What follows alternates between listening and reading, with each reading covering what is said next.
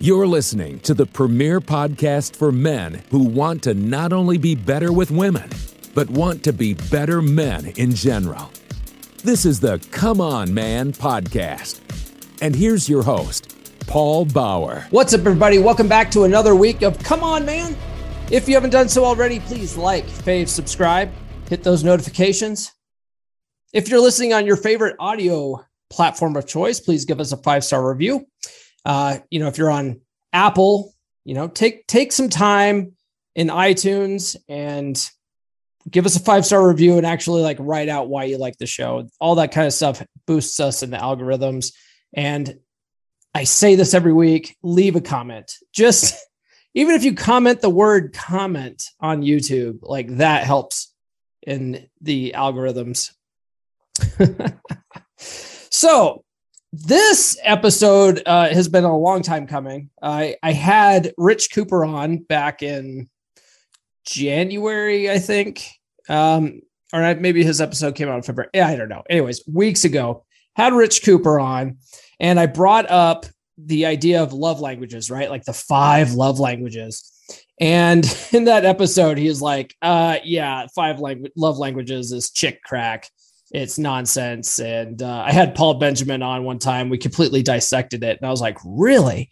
Because the 5 love languages, I mean, we've all heard of them, right? Well, the 5 love languages is one of the first books I read in this space, trying to better understand women. And so when he said that, I was like, what? Really?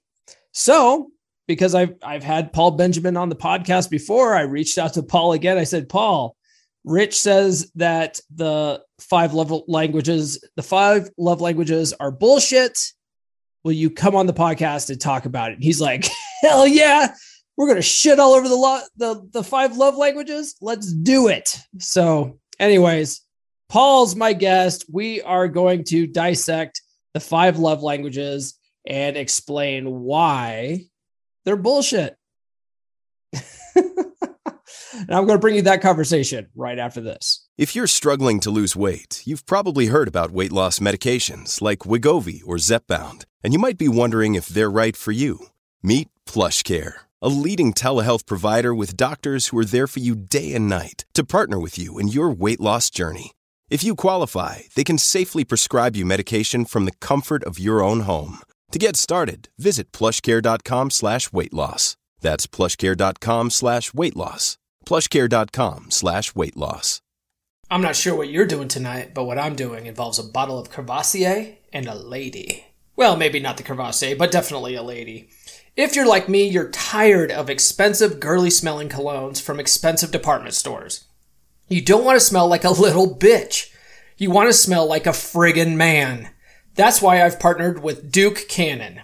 Duke Cannon has a wide range of men's grooming products that actually smell manly as hell. My personal favorites are their Naval Supremacy bar soap and all of their awesome smelling colognes that women love. I have several of their colognes for different days of the week, but my Saturday night cologne is Grant because it gets the job done, if you know what I mean. Right now, if you visit duke.comeonmanpod.com, you get free shipping on orders over $25. Using duke.comeonmanpod.com tells them I sent you and you get free shipping. Win-win. Again, that's duke.comeonmanpod.com. Don't smell like a little bitch. All right, returning to the podcast is a really great guy. I learn a lot from his content. Since he came on last year, I've been a big fan of his. It's Paul Benjamin from Apex Mindset. What's going on, man? Not much, man. What's happening? How are you?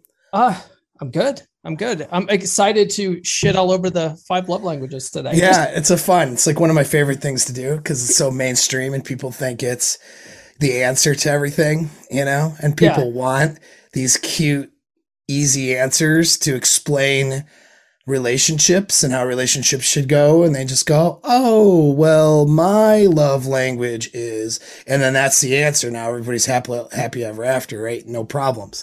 Sure. And of course, not the way it works, right? Yeah. Honestly, it was one of the first books I read in the space in an effort to be better with women. And when you read it, it seems logical, seems like, yeah, this makes sense. But I think that a lot of that comes from all of our blue pill conditioning, right? Yeah, because there's the first part of unplugging is really understanding the fact that men and women not only evolve differently, but our mating strategies, they complement each other, but it's in a divisive way. Mm-hmm. It's not in a happy, serene, everything goes smooth sort of way.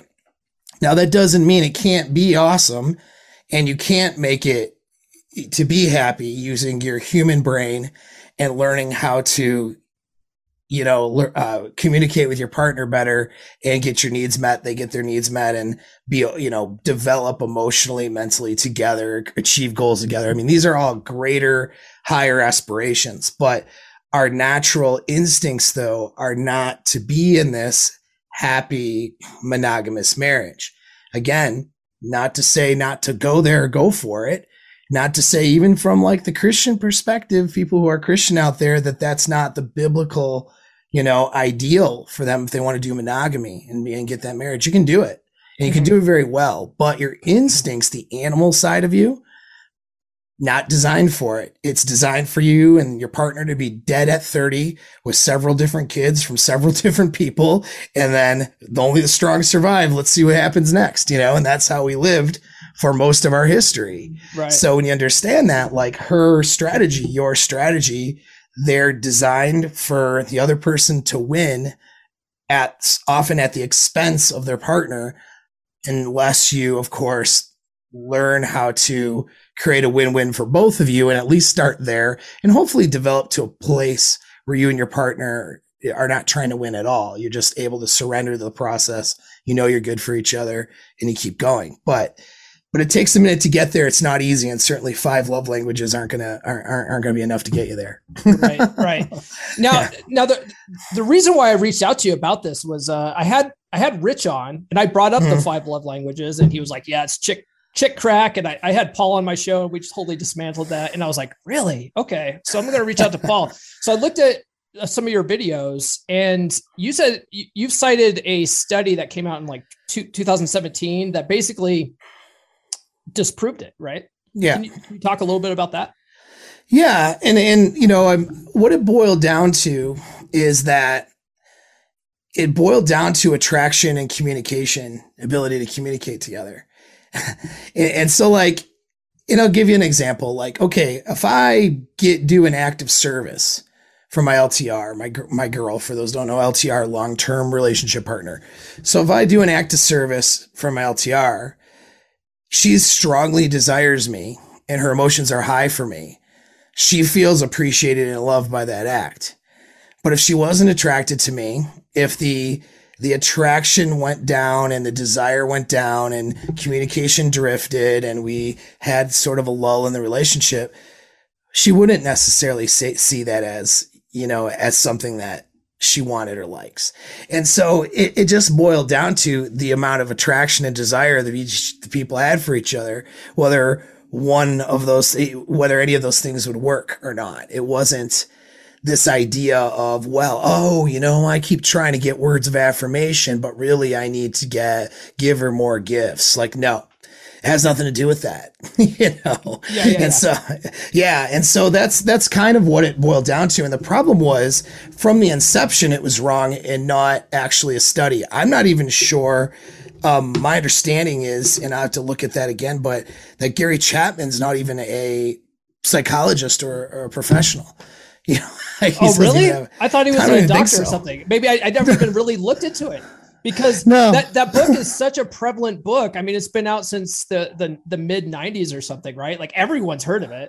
It's like, so they just sort of default to, the guy's an expert on this shit. So no, so he graduated from a Bible Institute with bachelor's of arts and religious education and a doctorate in philosophy. And he was from Bible school. So basically he was a Bible guy. Okay. That's cute.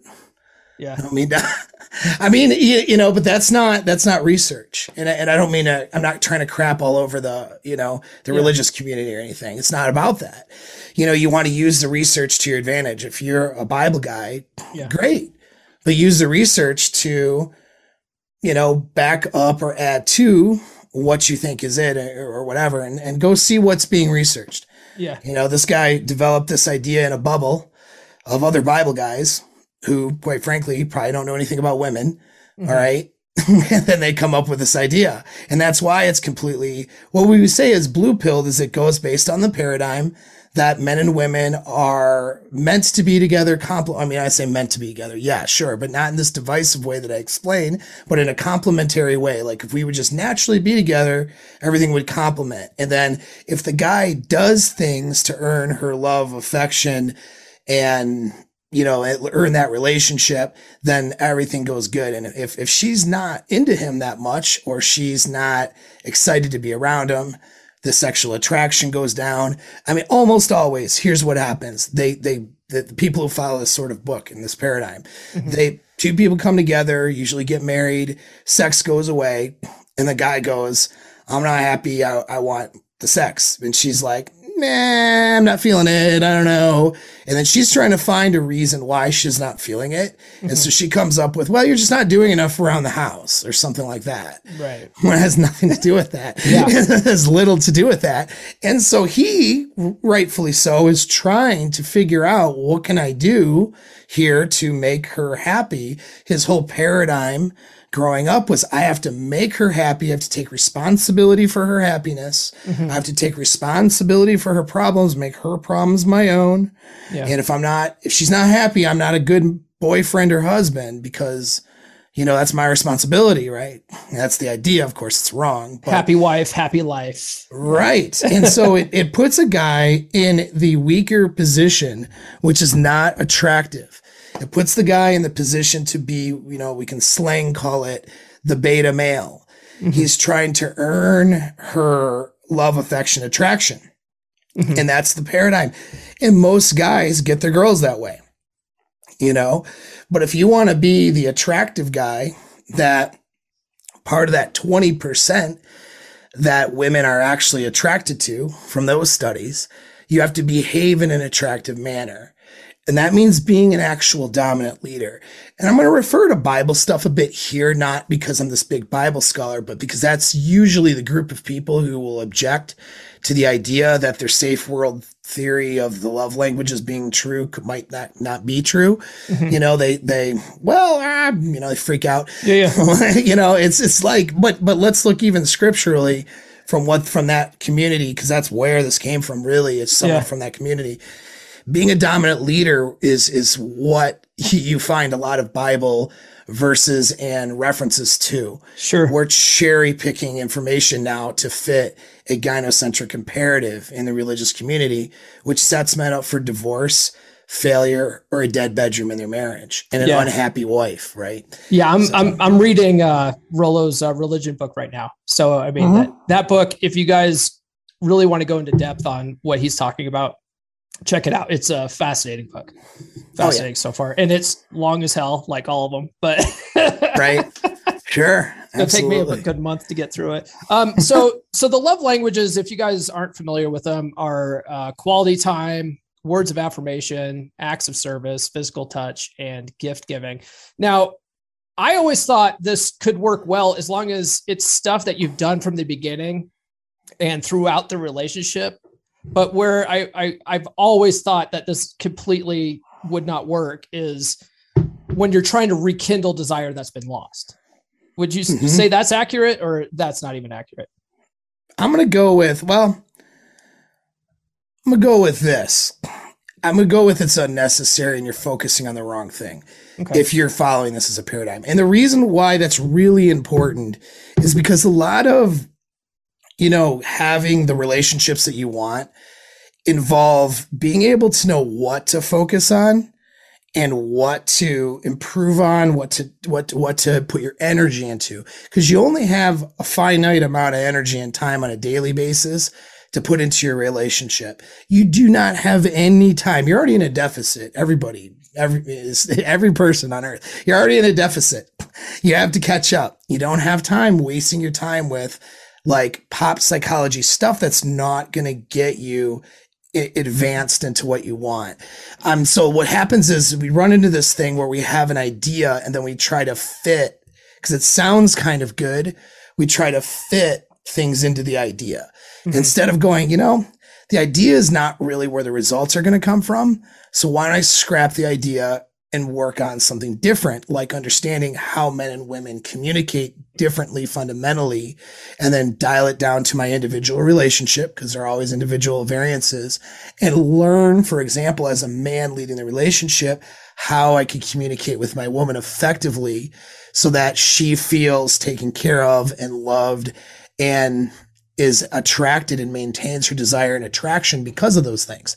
That would be way better to focus on than trying to bargain with 5 love languages, because ultimately what it turns out to be for those that come to this, and I'll get to your point though about starting there though, right? Yeah. But what it ultimately boils down to is it becomes a negotiation for sex almost every time, because almost always the guy's like, I really want physical touch. I really need the physical touch. I mean, we're barely touching each other like once a month. Definitely want physical touch. What do I need to do to get physical touch? And she's like, love to give him that, but I'm not feeling it. I don't want to force it. What do I do? And it becomes a bargain. She says, well, I need more help around the house. That's acts of service. And then, you know, if you just, you know, took me on a date every now and then for date night, then that would be good, right? So she doesn't, because she doesn't know.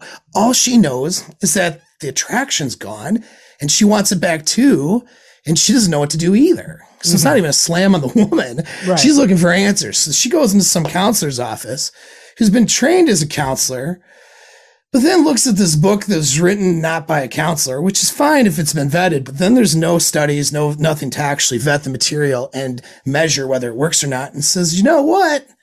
You like physical touch and you like words of affirmation. You say you need more or help around the house. That means you want acts of service and you want more of his time because you want date nights now, right? So there you go. There's your love languages, guys. You know, like that makes sense, right? And then they're like, oh yeah, that makes sense. Yeah. And so then it becomes a negotiation where he's like, okay, got date night. He's completely unattractive about it. He doesn't understand how women communicate or how their desire actually works. Sure. So he ends up doing the same. Remember that restaurant we like? It ends up being that guy taking him to the same dumb place, doing the same dumb things. Yeah. And there's no variety, because variety is a requirement for sexual desire for women, not variety of partners, but variety of experiences. And so she's finding herself unattracted to him. Right. And now she feels guilty and she's having obligatory sex. And then she's like, after a while of doing that, nothing's happening. And she's like, man, well, maybe we shouldn't be together. Maybe we should get divorced because I'm just not happy. And, you know, maybe it's not meant to be. Now we get into other woo-woo ideas. Yeah. When really he's not communicating in an attractive way. She's not sure what makes her. She's in a responsive role. So there's nothing much she can do, actually. The guy, it's kind of up to the guy to behave in an attractive way. You know what I mean? And she's doing her best trying to figure it out, but it's not working. It becomes this negotiation for sex based on chores and, you know, a date night in that circumstance or whatever, bringing her gifts or whatever. She's like, well, at least I'll get a new purse once a month, you know, if I give him a blowy, you know, and it's just like, ugh, you know, it sounds horrible. So this is what ends up happening anyway. Yeah, I was going to say, so it comes down to genuine desire, and you can't negotiate genuine desire, really? Correct. Yeah. Yeah. And so there isn't, and there's a way to show up and be more attractive and be less unattractive. And that's what learning seduction's about. Right. Also a way to learn how to communicate in a way where she feels drawn in emotionally, sexually. She feels protected, you know, and she feels enough security to be able to open up, but then also feels enough tension, more or less, and excitement to have desire. And that has to do a lot with communication, and then a lot how the guy just shows up in his internal self-confidence and frame, and based on how he carries himself and based on how he kind of works on himself. Yeah. You know? Go ahead. I was going to say, I do want to talk about what men should be doing instead. But before we get into that, I wanted to get what your definition of genuine desire is. Cause like I like I said, I'm listening to Rollo's book. He put out a really good definition of what he thinks it is. I know Ryan Stone's not a fan of it. He's not a fan of the word, but what's your take on it? What's your definition of genuine desire? Yeah. So that's a good question that I'm sure with some thought, I could come up with a better concise answer than what I'm about to say. Okay. But essentially she's willing to give up whatever her preconceived programming is and whatever her preconceived narratives are to follow yours. Uh-huh. Because she just finds herself drawn to you and wanting to be with you. Okay. That's pretty much what it boils down to. Yeah. And this goes into the model of how, you know, of the idea being plugged in is that, you know, we all have, we're operating on programming, mm-hmm. or a narrative that we've been conditioned with. And then most people, to feel safe, don't even want to know about this programming thing. They just want to follow the right thing to get what they want. Well, if I just do this because my pastor told me, or my teachers at school told me, or my mom and dad told me, or whatever, you know, or the media told me, or pick something, right? Mm-hmm. And so they're wanting to follow someone else's programming instead of really being consciously aware of what's happening and deciding to make their own programming, right? Yeah. So that's a whole deeper concept, all right? Yeah, yeah. But with that, though, the guy, he's in the right situation. He's strong and he knows where he wants to go. Hopefully she is designed by nature to fall into that guy's frame, mm-hmm. and follow him essentially to get her needs, wants, and desires met.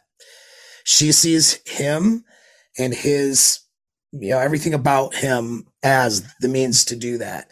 So let's say she had another idea. Let's say her idea was a conventional marriage. And, you know, and his idea is like, you know what? I don't want to do conventional marriage because I don't want to get the state involved.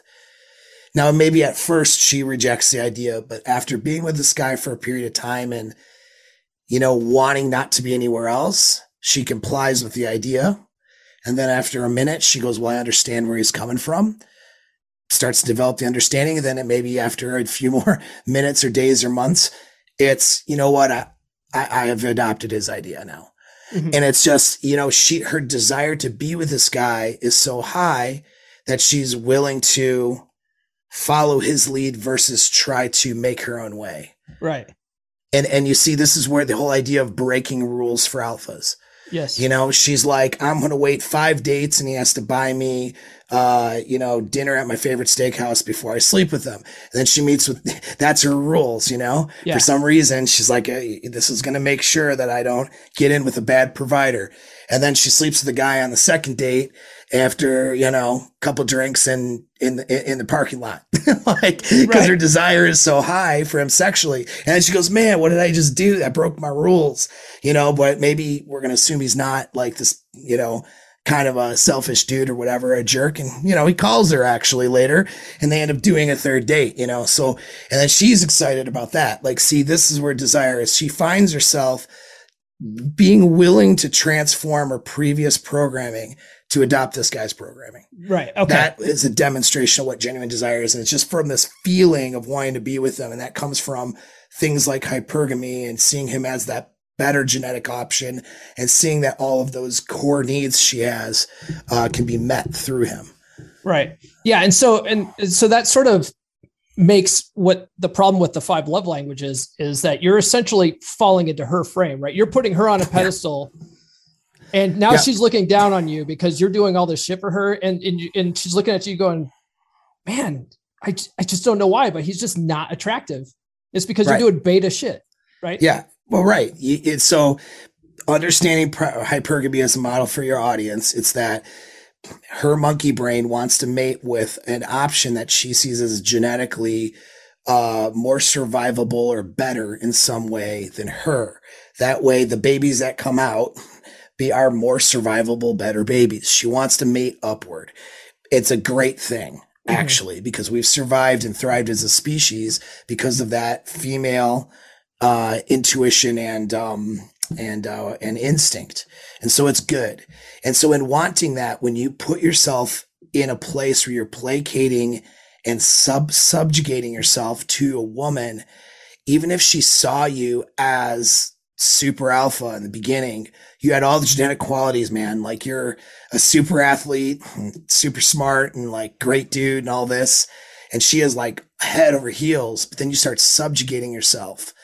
She starts to question. It's on an unconscious, deep unconscious level. She starts to wonder, man, is this guy really, you know, the guy, or should I be looking somewhere else? Like, cause she starts to see herself kind of as better than you are, basically. And if that's the case, she can't be attracted. She won't have that attraction, will start to erode. And so when guys are putting themselves in a place to placate and try to earn her love and position, you know, and again, it doesn't mean you never do anything for your chick. Hell, Valentine's Day, I made steak dinner and had flowers. All right. I'm Mr. Alpha Dude or whatever. I don't know who says that. I'm sure somebody does. And so just go with it. Okay. I've learned that we're only supposed to say it ironically. So, right. Yeah. Exactly. But I mean, you know, but people do see me, you know, so the average person doesn't understand, you know, where it's coming from, might think that, oh my God, it's beta. It's not. Because when I do it, you know, she perceives it as an alpha guy doing these things. Yeah. And she's really excited. Why did I do it? Because I wanted to. Sometimes I like flowers on the table. Really. You know, I know she doesn't really care about flowers. It's not a thing for her, mm-hmm. but if a normal guy in past relationships gives her flowers, she used to kind of roll her eyes and be like, dude, come on. Right. Yeah. Cause she knew that that was a guy placating to her. But when I do it and bring home flowers, she takes pictures. They might end up on her Instagram. Why? What's the difference? I'm doing an act of service. People in our previous past have done acts of service. How come it's better for me? Well, it's better for me because I'm not placating to her and I'm coming from a place that is attractive. Mm-hmm. And so she has that desire for me. And now it's like, oh yeah, you know, she'll brag about it sometimes or whatever. And so that's the difference. You know, when I make dinner, she makes dinner for me all the time. Yeah. You know, I get busy. I'm on my point of origin working and she's checking in. Hey, what are you up to tonight? What do you need?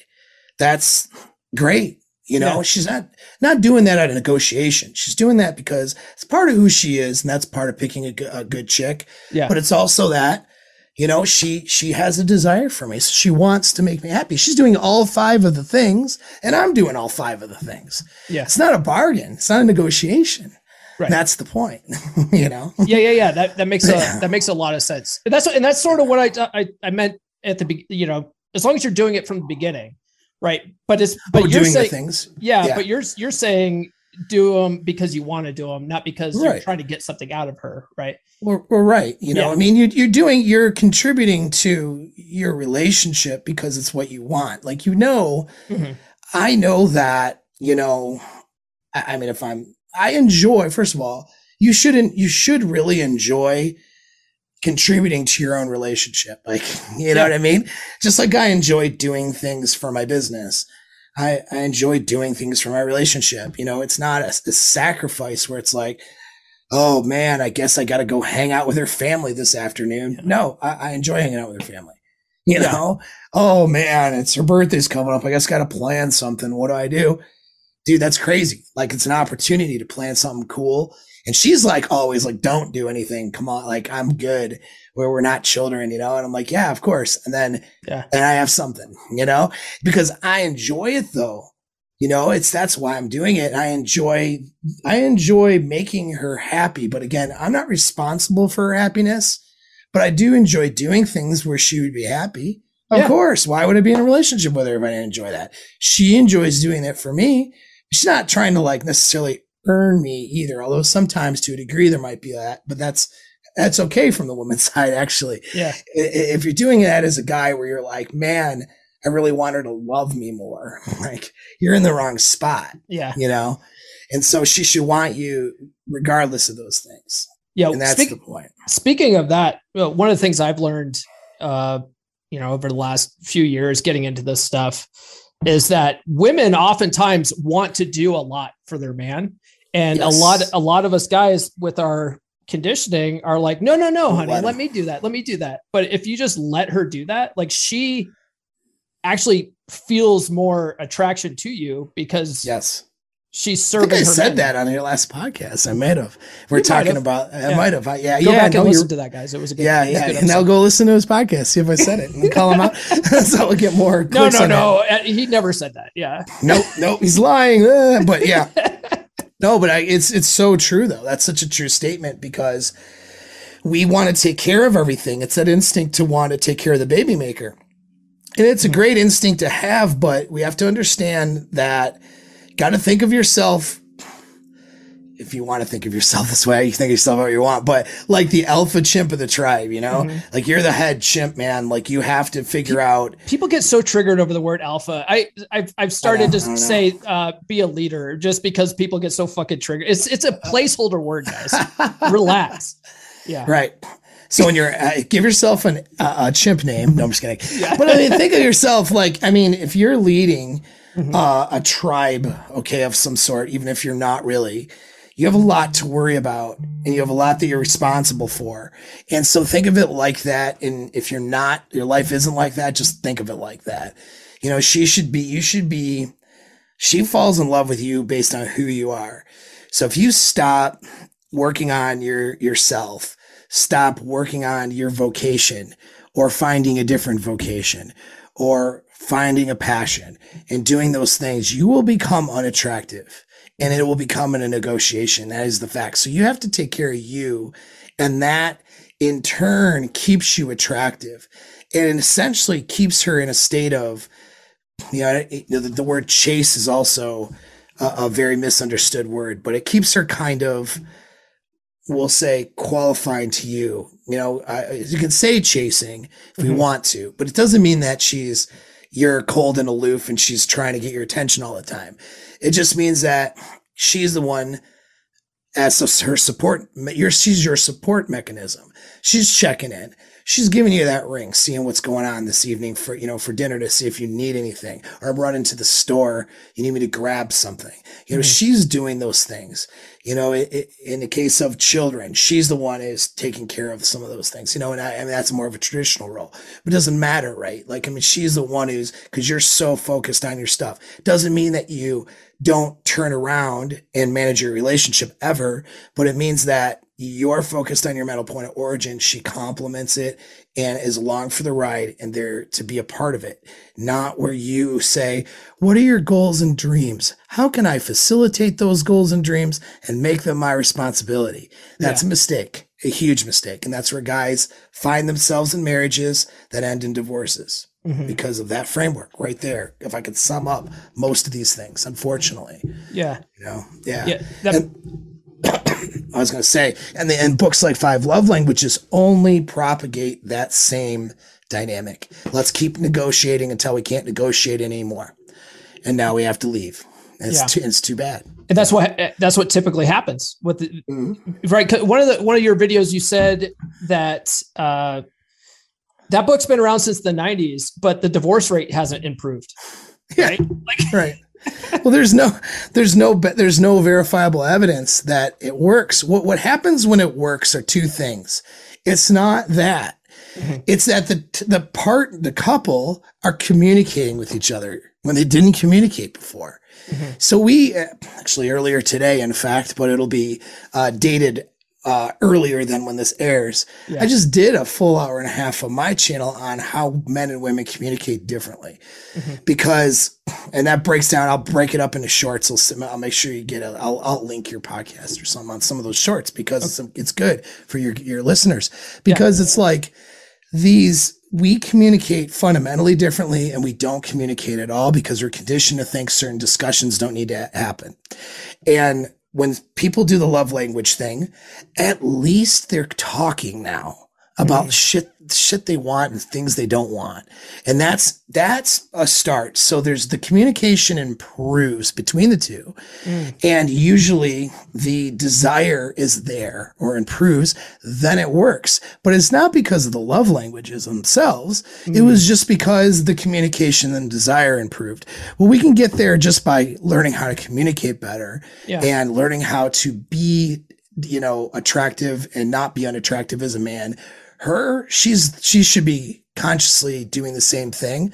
But the reality is, though, most of the time, unless there's a trauma or something that's a serious barrier for her, most of the time when a guy is doing the things to be attractive, she goes, crap, I better be attractive. Yeah. You want your woman example to start taking care of herself better, going to the gym.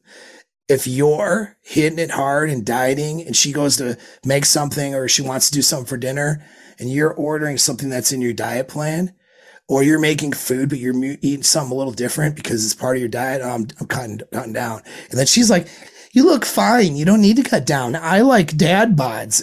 Okay. Nobody likes dad bods. That's a lie. Nobody likes dad bods. So, and then you show up and you got a pretty darn good physique, in comparison to the peer group. She's like, damn, she gets intimidated. Yeah. And now some of you guys will run into where she gets angry and mad about it and tries to sabotage your gym stuff. And it's that point that you want to have a discussion with her. And here's how you have the discussion. You want to talk about solutions other than love languages? Yeah. Okay, here's how you have the discussion. You sit her down and you're going to do... I created this acronym today on accident on my show earlier. Okay. But this is now a trademark Apex Mindset trademark. It is. But the strategy is been around for a while. So, it's just in different ways. That's yours. The acronym. I'm going to trademark this acronym, send me 5 cents if you use it. I call it Luca. Okay. Instead of Deering, you've heard of Deering, defend, explain, excuse, rationalize. Yeah. No more Mr. Nice Guy stuff. Right. Great book, of course. Mm-hmm. We're going to sit her down and you're going to really explain to her the merits of going to the gym and why she should be supportive. Okay. Don't do that. No, you can't rationalize shit with women. Yeah. No. Well, but see, like her thing, she needs to be understood emotionally and verbally. That goes down to instincts too, because as the physically, generally speaking, right, in our evolutionary past, physically weaker sex who's not in charge of bringing in resources. If her needs and her emotions are not understood, that's a threat, right? Mm-hmm. How are you supposed to ever take care of her needs and emotions if you don't understand why, where she's coming from? And so your best efforts to be that good husband, good boyfriend, to take care of her needs, well, you're going to fail because you don't understand her. And so that's the biggest thing guys get. Oh, I got this plan. I'm going to run it by her, explain it to her, and then see if she likes it. Well, that's placating, Yeah. Well, listen, honey, we're both going to get gym memberships and we're going to do this and we're going to do that and blah, blah, blah, blah. What do you think? And she's like, I think you're crazy. I got 2 kids running around to soccer practice. I got this, that, and the other. I'm stressed out. What do you think? You must think I'm getting fat. Like all these things happen. And then the conversation goes south and you go, no, honey, what I'm meant to say was, and now you're defending yourself. Yeah. Terrible. This is, I just described most of the marriages out there. Yep. So what it should go is this. You start hitting the gym for you. She starts trying to sabotage it. You say, hey, babe, let's sit down after the kids are in bed. Let's talk about, I want to talk about the gym thing. Well, yeah, it seems like I don't know what you're doing. Hey, don't worry. We're going to be okay. Let's talk about it after the kids are to bed. And then sit down and go, okay, so, I'm doing this thing, but tell me what you think about it. I mean, what do you really think? Or what are your feelings on it? Mm-hmm. You just listen. All right. Okay. That's where the L comes from the Luca. L is the listen. Okay. Right? So you listen. And then while you're listening, instead of trying to figure out how you're going to debate her out of this framework, you just try to understand empathetically from her perspective. What are her fears, her concerns, her barriers, and feelings about it? Okay. And keep asking questions. And that gets to the C part, which is clarification. All right. So you keep asking questions to try to understand better and get clarity on what she's really saying. Because, it might be just like, well, I think you're being really selfish. Okay, but explain to me how you think of the word selfish. I want to understand it. What you mean by that. Well, you're taking time away from us. Yeah, it is. But I mean, if I'm out of shape and don't have energy and don't feel good though, then I'm not going to be able to be as present in the time that I'm around though. And that's the way I'm thinking about it, but that's an explanation. I'll get to that part. That's the last step. But anyway, so I mean, but I'm looking at it a little bit differently. So tell me how you see it as that. Well, what if you were to come with me? well, I have too much to do, this and that and the other. Well, what if you didn't? Mm-hmm. I mean, let's just say don't pretend magically. Well, I'd love to go to the gym if I could have the time to do it. Okay. So what I hear you saying is that if you could have the time to do it and you didn't feel pressure, you would make this more of a priority, mm-hmm. you know? And so that's what I hear you saying. And well, yeah. And then like, well, but there are times though, where, I mean, even with what we have, what kind of time do you think, if you were forced, which I'm not forcing you, but what kind of time do you think you could dedicate it to it? Like, do you think you could spare, let's say, an hour 3 times a week, just to, let's say if it was to save our relationship or save your health, mm-hmm. you know, good. If a doctor said you had to spare 3 hours a week, would you be able to do it? Well, yeah, I mean, I'm sure I could, but I don't know. And you just keep asking, you know, and so, but as you're listening, she'll come out of a combative framework. Yeah. And she'll start to, and then sometimes you might have to go, what's really the issue here? And you're essentially really making it her idea. Yeah, you're getting to that. I mean, a lot of times it becomes her idea, because when you get clarity, yeah, she goes, man, so part of the clarity step is not just understanding it and repeating back so you understand, but it's also, excuse me, it's also getting her to challenge the paradigm. Mm.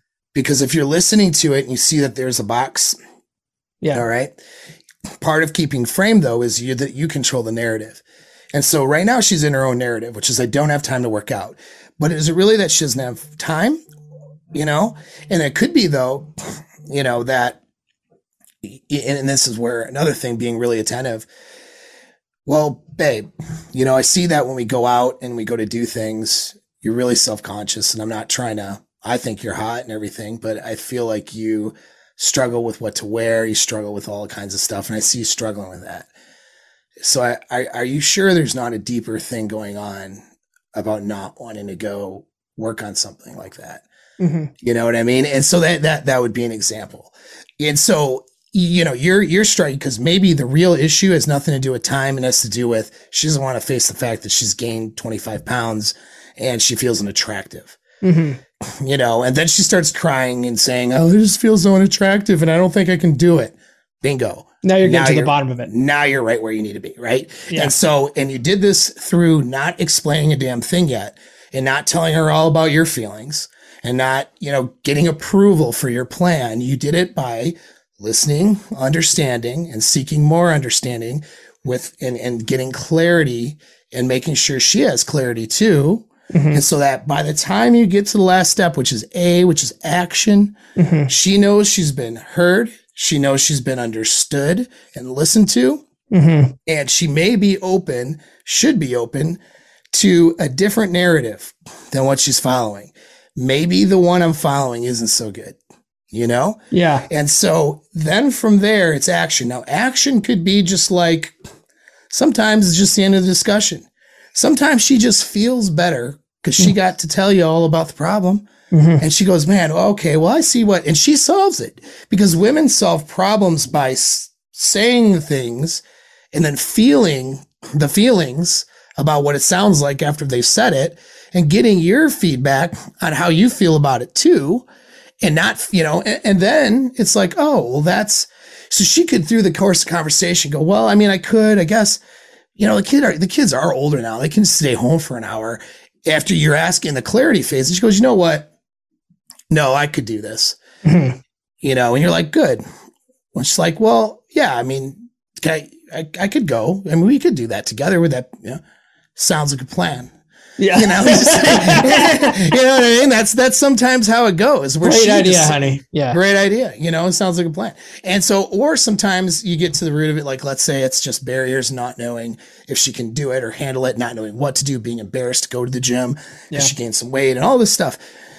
And then you're listening, and you might be like, okay, well, here's a thing. Here's what I think you're going to do.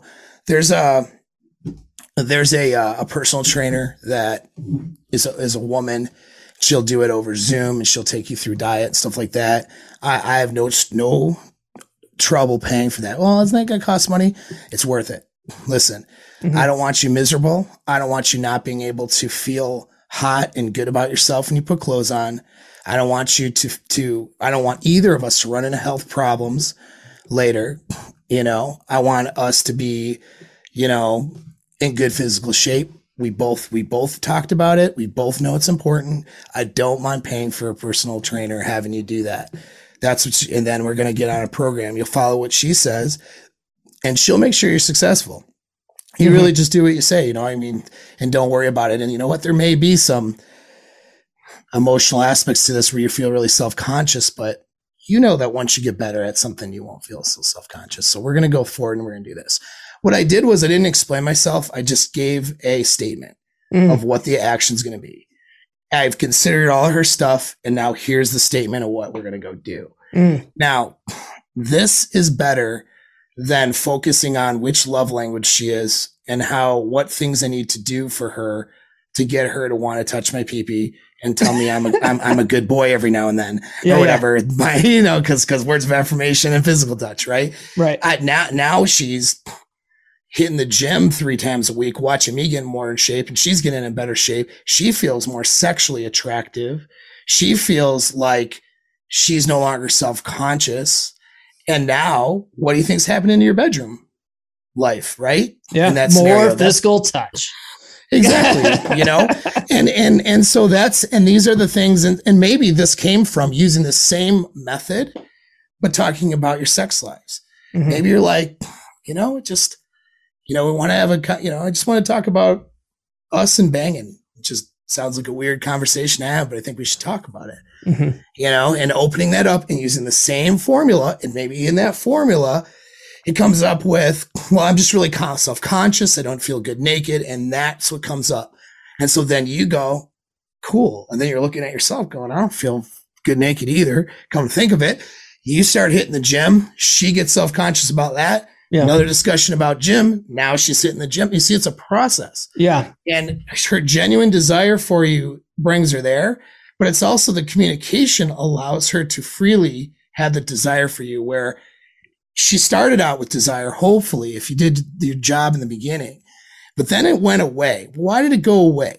Unattractive behaviors, maybe some placating, but really it's because she felt emotionally and sexually drifted and away from you, because mm-hmm. a lot of times this communication style and this way of communicating with a woman wasn't embraced or understood. And so she didn't feel like she was on the same page with you. And there's a level of tension she wants to have in a good way to want to be with you, and the level of dread she wants to have in a certain way too, to know that she's got a guy who's worth something. But there's also a level of comfort she needs too, in knowing that she could be free and open to have emotions for you and desire for you, or insecurities, and to be able to say what those are and know that you're going to listen to them. You know what I mean? Yeah. So to me, a little better formula than, you know, bargaining and having a transaction where we weigh each other out. And if you're using that model too, I mean, you're really taking the lead, which is being attractive. You keep talking about be attractive, don't be unattractive. That's taking the lead is being attractive. 100%. Yeah. This is leading, because frame doesn't happen through force, mm-hmm. at least not by force alone. I mean, occasionally you have Stockholm syndrome in abusive relationships, which we do not want to do, of course, but that framework where she is in, she got to his frame through a coercion or abuse or, you know, fear. Well, that's on a very thin thread. Because as soon as she can escape that, or that goes away, she's out of the frame. Frame and leadership happens because we'll say, even in a military sense, the subordinates are enthusiastic about being led by you, and they're on board with your mission. They will do things that they don't want to do necessarily, but they know it's good for the team or the squad and good for the mission, and they like you. Enough to be, when I say like, I mean, it's more of a respect mm-hmm. For you as a leader, and they understand and they trust your leadership.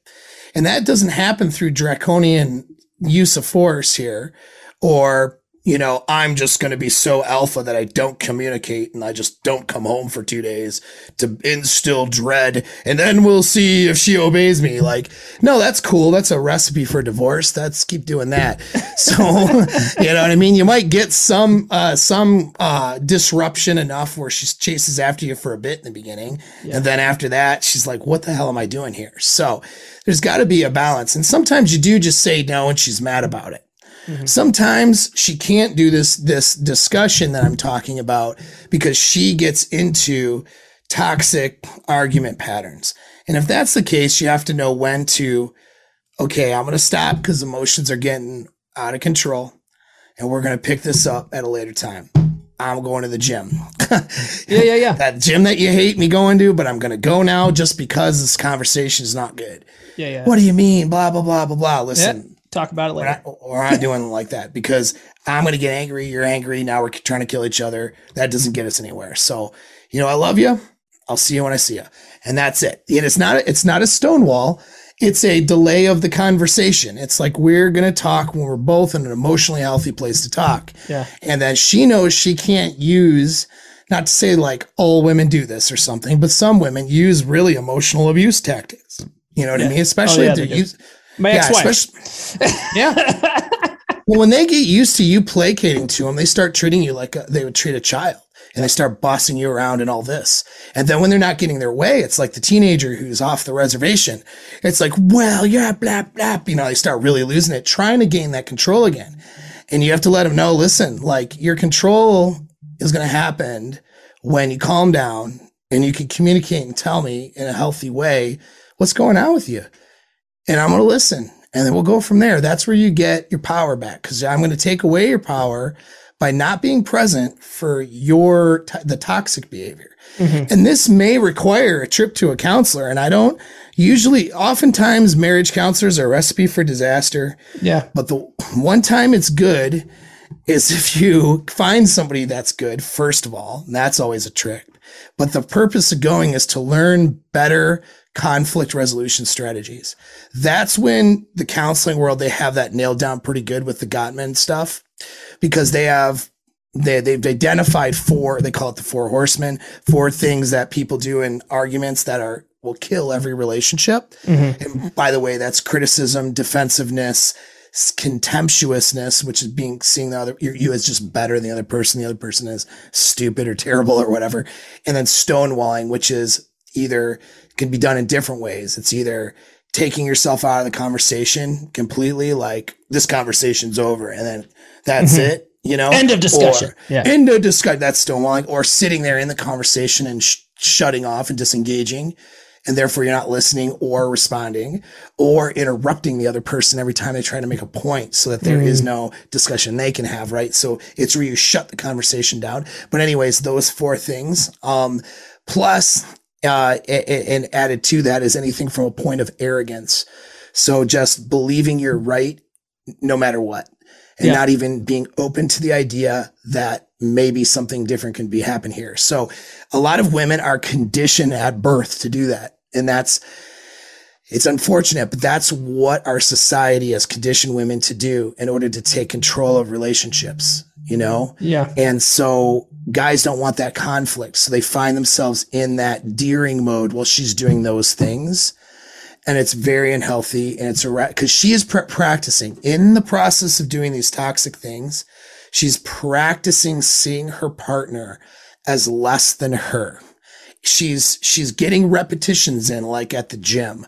Instead of getting stronger on a bench press, though, she's getting stronger at seeing the man that she once loved as less than her, less capable, less competent, and so on. When seeing someone with contempt, practicing being critical, not of the behavior, but of the person and who they are, you know, stonewalling because they're just not worth having a conversation. They're too stupid. I can't talk to them, you know, being defensive. I never do that, you know, whatever, that kind of stuff, like not being willing to take any responsibility because they're too, you know, unintelligent and wrong to be able to ever consider it. These are literally practicing devaluing your partner. It's not even a personality disorder thing. It's a thing that people do and women can be conditioned to do in order to take control of the relationship.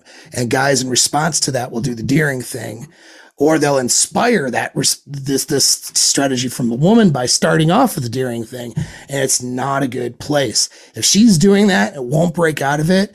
You're going to need, you may need some intervention. I've coached couples because of this very thing. Mm-hmm. You know, they need a better conflict management strategies. When they have that though, now we can do actual communication, and then going through the Luca model, you get someplace, you know what I mean? You get a better place. Yeah. Yeah. That's better than bargaining in my opinion. For sure. How are you doing on time?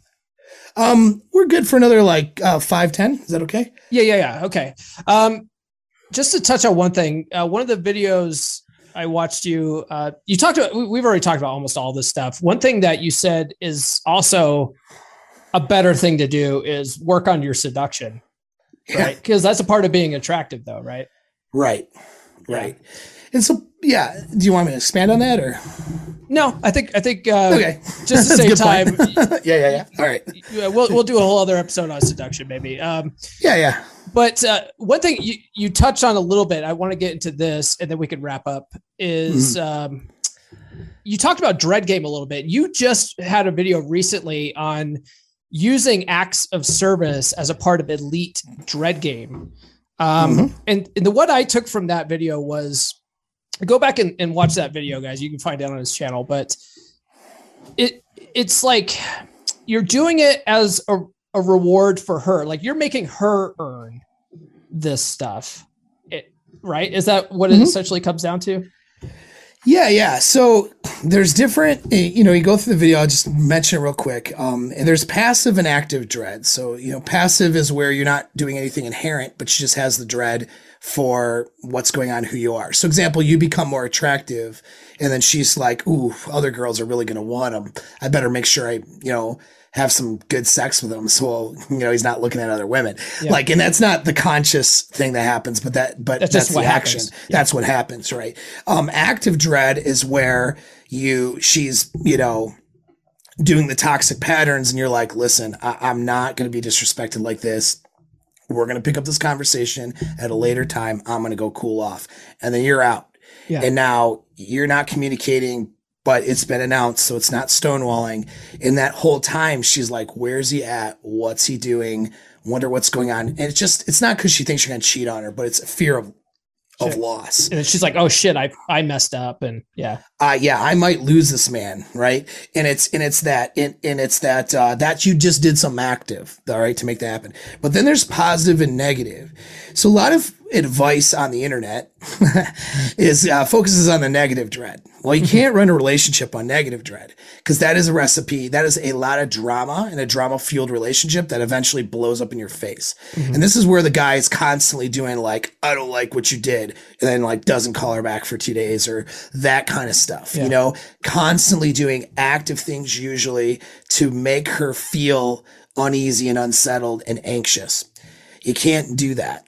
Now, a better way of instituting dread, though, is through what I call positive dread, both active and passive. But the active positive dread is where you just go out and have an amazing time. So when you go out and you do some things, some spontaneous stuff that you really want to do, it's a lot of fun. And she's on a little adventure. You have some really good sex and you know what you're doing in the bedroom, spice things up. She's blown away. And then you go out back to your life. Maybe let's just say you're dating, right? Or something. You go back to your normal life until the next date, and she's ruminating over the next few days, waiting for that text, or maybe she's going to start texting you and she's thinking, man, I just got blown like that. This guy is blowing my mind. So with that, because remember, women can have competing ideas sometimes at the same time. With that extreme amount of excitement and happiness that's happening, is coming with it oh man, what do I better step my game up. I don't want to lose this guy. I want to make sure, is he thinking about me? What's going on? Just had this great time. Is he going to text me? When's he going to text me? Maybe I should text him. I kind of want to invite him over. Should I invite him over? Yeah. That's positive dread. And that's the way to do it. And it's a great thing because you just do it by having an awesome time, and paying attention to her, having empathy, and knowing what you like to do and making stuff happen as a dude, you know, and not being like a boring kind of dull, like, oh, if I just do this formula, then she'll like me. Is this okay, honey? Like, no, like take charge of it, pay attention to her. What kind of stuff is she going to respond to? What might be about like, oh man, I don't know. I'm uncomfortable to go.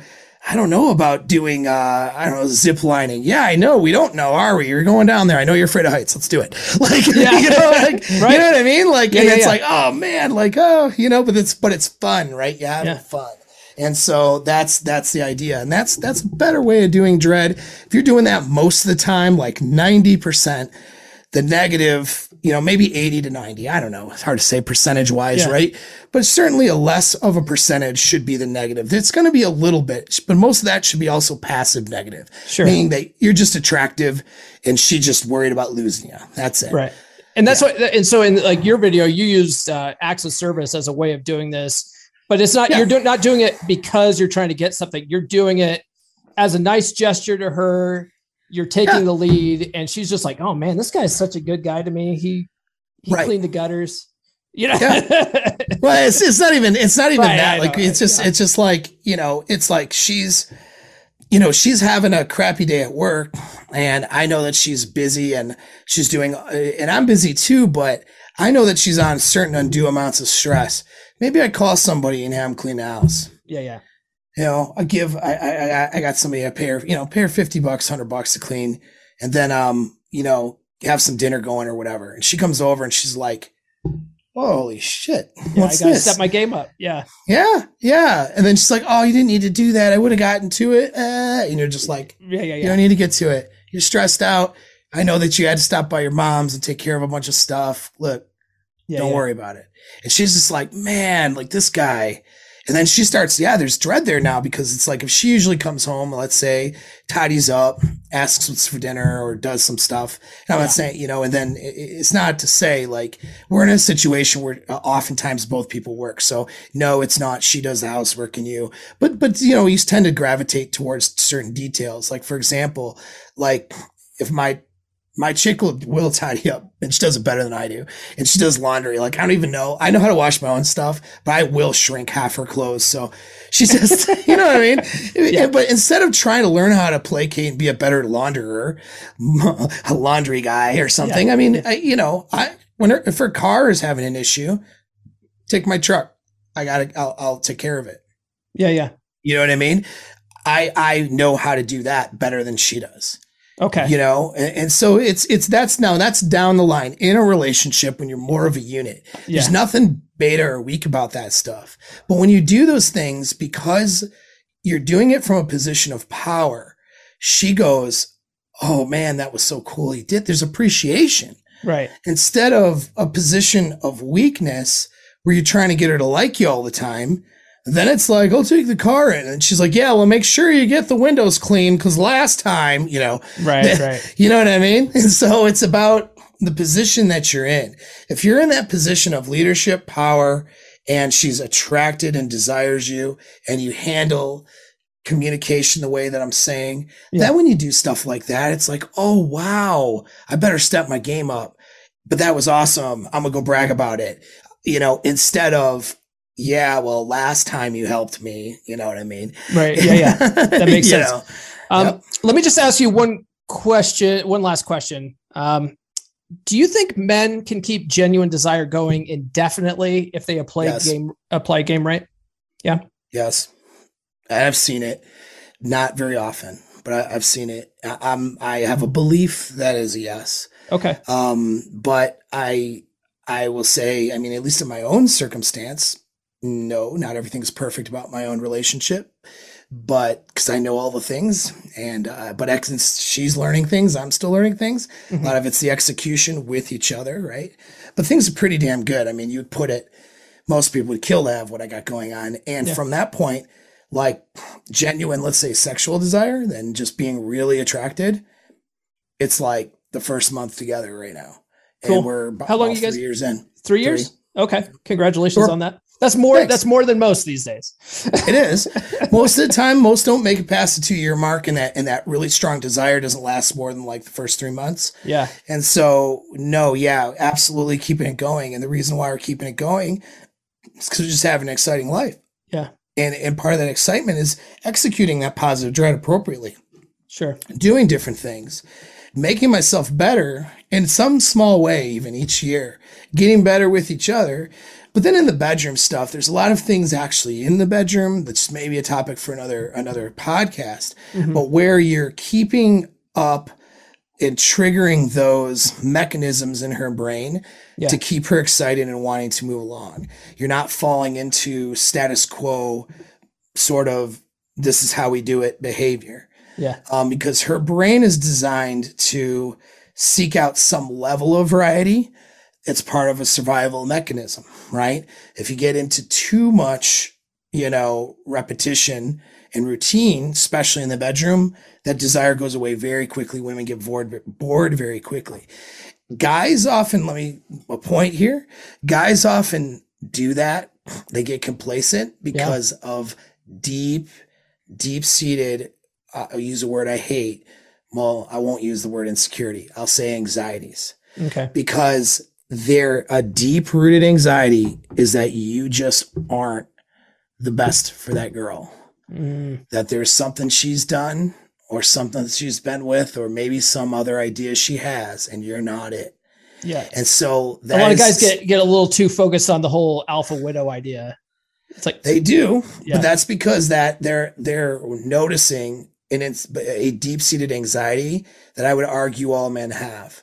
Because why is a guy not trying to have, when I say, putting effort into having a really exciting sex life and instead escaping into pornography where he's watching exciting things mm-hmm. or checking out the waitress at the restaurant at the Applebee's and, imagining things with her?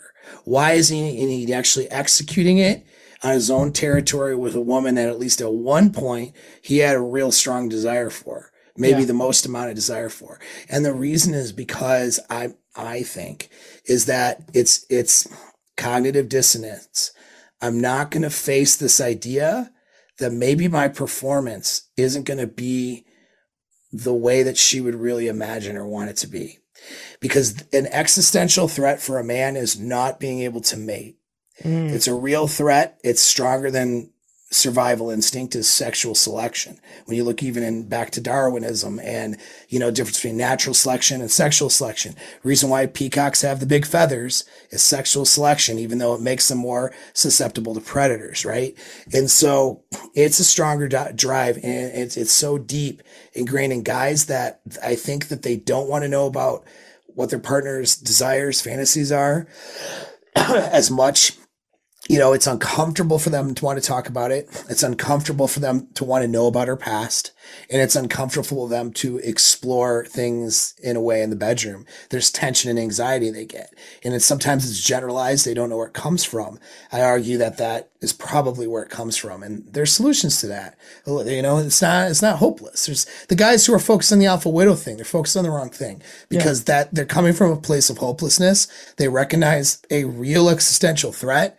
And then of course there's plenty of content out there to stimulate that anxiety for them. So they keep clicking, the view button or whatever. But reality is we can step outside of that and you become the girl's sexual best because of how you're handling the bedroom. Mm-hmm. And you do that and there's nothing you can't run out of. I'm still learning about me. Yeah. And I'm 44 years old. Yeah. How could I ever learn? Yeah. How could I ever run out of things to learn about her? Mm-hmm. You know what I mean? So that's why it'll never die if you know how to do that. Yeah. All right. That's awesome. I kept you way too long. Where can people find you online?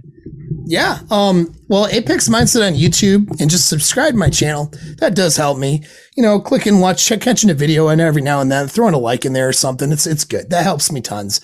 Apexmindset.net is a little bit more about me.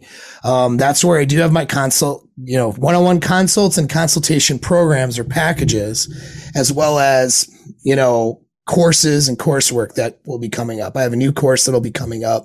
I haven't announced it yet, so it'll probably be already out or finished by the time this plays. But I do have my mastermind group for seduction and frame that runs for a year long. So if guys want to work with me for an entire year, they can go to my website, schedule a free consult where we can assess if they're a good fit for the program, and we can, you know, help them solve their problems and if it's worth it, and then, and go from there. And that way guys can work with me for a solid year on getting this stuff figured out and really dialed in. They'll never have to go do another thing again after that. If they don't want to, it'd be because they want to after that point, you know? Very cool. All right. Yeah. Well, thanks, Paul. I appreciate it. And, you're welcome back anytime, man. Always a pleasure, man. Thanks, Paul. Yep. Paul, thanks for coming back on the podcast. I really appreciate it. You know, you're welcome back anytime. Hopefully you do come back on. Maybe talk about bonobos. That's an inside joke. Paul, at the time of this recording, the recording of this outro, Paul did a Rule Zero episode where he explained the dynamics of bonobos. You know, they're a type of chimpanzee, and how women are in charge of that society. And he likened that to what's happening now with modern feminism. Anyway, go back, check out that Rule Zero episode. I really like all these Rule Zero guys. They're a wealth of knowledge. And yeah, hopefully you guys got something out of it. After I recorded this, I sent the raw recording of the interview to my girlfriend. I was like, hey, you got to hear what Paul says about the 5 love languages. And she was like, oh my God. She listened to it twice. I was pretty surprised as well. So don't fall for the bullshit. The 5 love languages. It's nonsense, guys. It's nonsense. All right. I hope you guys like this week's episode. We'll catch you on Monday. This has been the Come On Man podcast. New full episodes served hot every Monday morning on your favorite podcast platform of choice. So subscribe now. Follow Paul on social media. The links are in the description. Now, go out and get it.